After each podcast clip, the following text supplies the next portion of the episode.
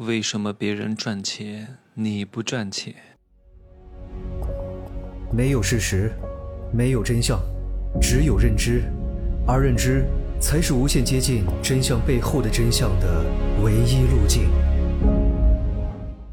哈喽，大家好，我是真奇学长哈。人有时候很好玩的，真的。你通过跟人接触，你就可以把这个世界了解的。差不多了，因为任何事情都是由人构成的，不管是公司、组织还是国家，它本质上是不存在的，它只不过是被定义的一种概念而已。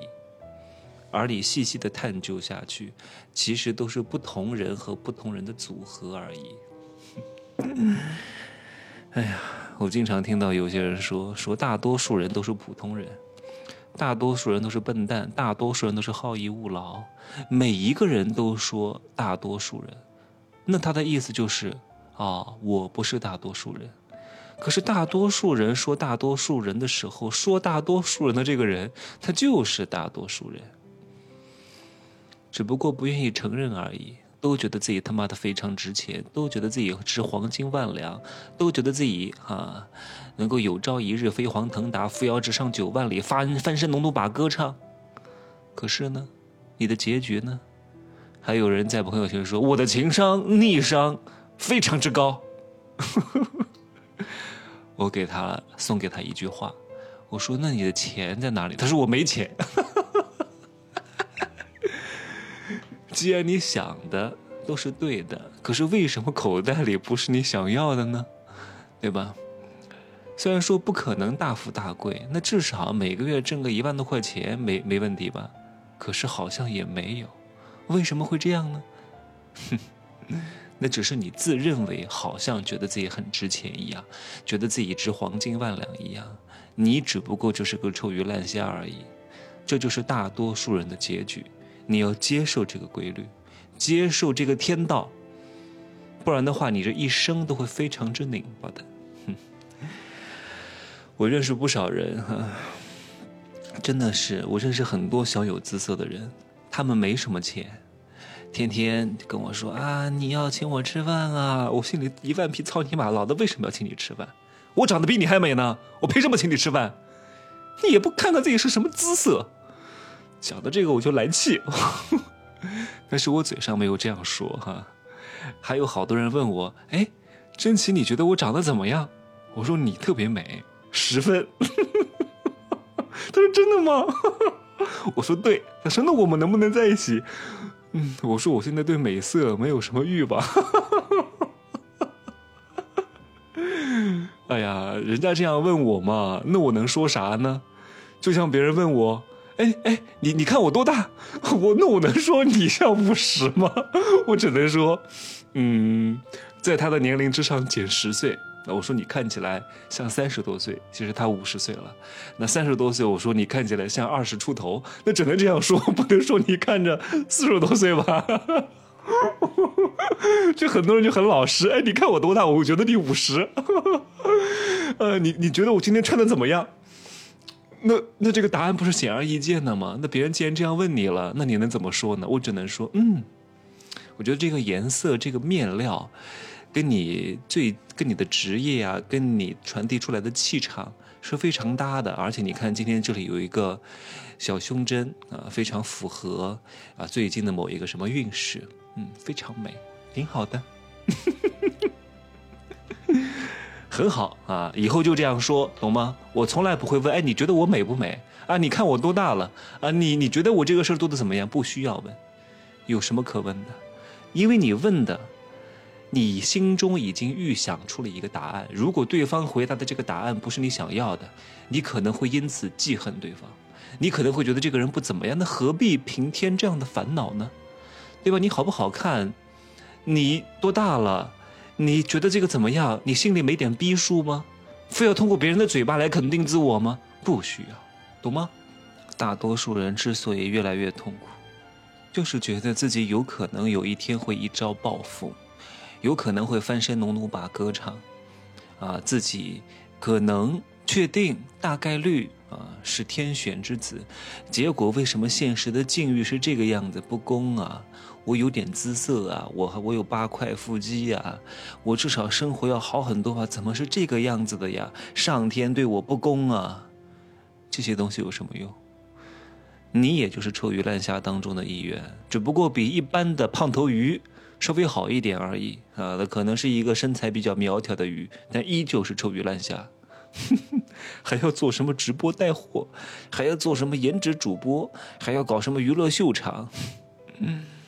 他可认不清这个世界的真相是什么。他会告诉你啊，你看我那个朋友啊，做这个直播挣了多少钱啊？然后有一个大哥天天给他打赏。你看那个朋友又做了什么直播带货，什么 GMV 又是多少？所以我也要得去搞，搞什么搞？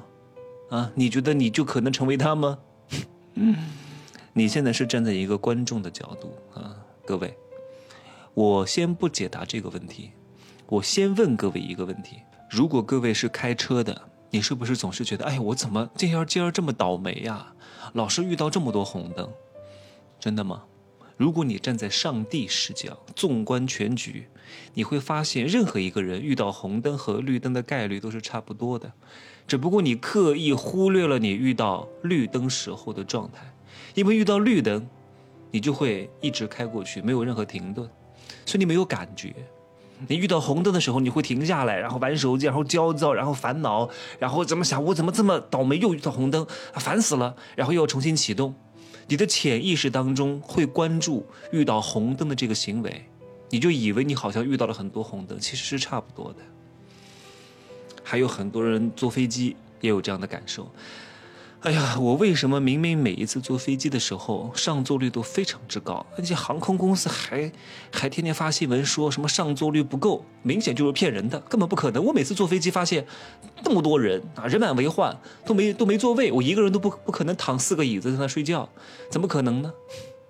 那是因为你站在你的角度，因为你坐的这班飞机，大概率都是乘客人数比较多的，所以你每一次看到就会强化一次你的印象啊，这个飞机人好多好多好多。那些班次少的、上座率少的、没什么人坐的飞机，你也不怎么坐，所以你没有印象，因为你站的角度和航空公司统计数据站的角度是完全不一样的。那我再补充一点，假设现在你要去一个学校里边进行一个调查统计。你得到了一个答案啊，两个答案。一个答案呢是老师给你的，他说：“哈，我们平均每个班的学生数量大概是三十五人到四十人左右，这是一个答案。但是呢，如果你去问学生，你得到的答案是什么？平均每个班级的数量大概是九十个人左右。哇塞，同一个学校为什么会出两种答案？各位，嗯，因为校方老师给出的答案是客观的。”是站在全局视角的，啊，是没有任何主观意识的。他不是一个观众，他是一个审判官一样的角色。但是如果你问学生的话，学生相当于是观众。你随机抽取一个学生，是不是大概率都会抽取到班级人数最多的那个班儿？啊，九十个人的那个班儿。你问他你们班有多少人？哎，我们班有九十个人啊。你抽十个，至少有七个都是他们班的。剩下的三个是那些班级人数非常少的班级，所以你得出的结论就是，平均每个班的学生数量大概是九十个人左右，因为你看待问题的视角不同。做直播也是如此啊，总觉得好像谁谁谁挣了很多钱。各位，怎么可能挣很多钱？在所有的主播当中，月收入超过百分之呃不，月收入一万块钱以上的也就占百分之五，还有百分之七十的人。大概一个月只能挣几百块钱啊，然后剩下的百分之二三十的人，能够一个月挣几千块钱。各位，啊，你看到的那些东西都是做的比较好的才推送到你跟前的。你打开什么抖音，打开什么小红书，打开什么各各各各种各样的直播平台，首页上都是做的不错的，你才能看到他们。正是因为你能看到他们，你好像就觉得哦。哇塞，好像都很挣钱啊！那是因为你是一个观众，剩下的一大堆什么腰部主播、脚踝部主播、什么脚趾头主播，你根本就看不到的。当你哪天做主播的时候，你才会发现，为什么我的直播间只有五个人，只有二十个人，这是很正常的，因为这就是规律，这就是天道，这就是大多数，你也不例外。再多讲一点啊。如果谁谁谁再喊你去参加什么招商会，说啊，我们这个人之前是卖咸菜的，之前是卖笔的啊，卖笔，之前是卖臭鱼烂虾的，现在做了我们这个项目，飞黄腾达了啊！所以各位赶紧过来做，这是成就你梦想的平台，这是你改变人生命运的唯一一次机会，你去吗？啊，谁谁谁又成功了，好像就没有什么不成功的人，真的吗？能上台的都是做的还可以的，或者是说假话的，那些没干的，干了一个月就死了的，然后干了倾家荡产的，会上台说吗？所以不要信，只信规律。规律是什么？任何行业头部都赚钱，大多数人都不赚钱。你有没有这个能力，成为那个头部？就这么简单。有能力，啊，有资源，有人脉。干哪个项目几乎都能赚到什么大钱的，你没有资历，没有什么人脉，你干啥项目也挣不到钱，啊，不是说你换一个游泳池的问题，你本身就不会游泳，你除非到死海里边才淹不死，不然的话你到哪个臭水沟里都得把你给淹死。行吧，就这么说啊，明儿去清迈，拜拜。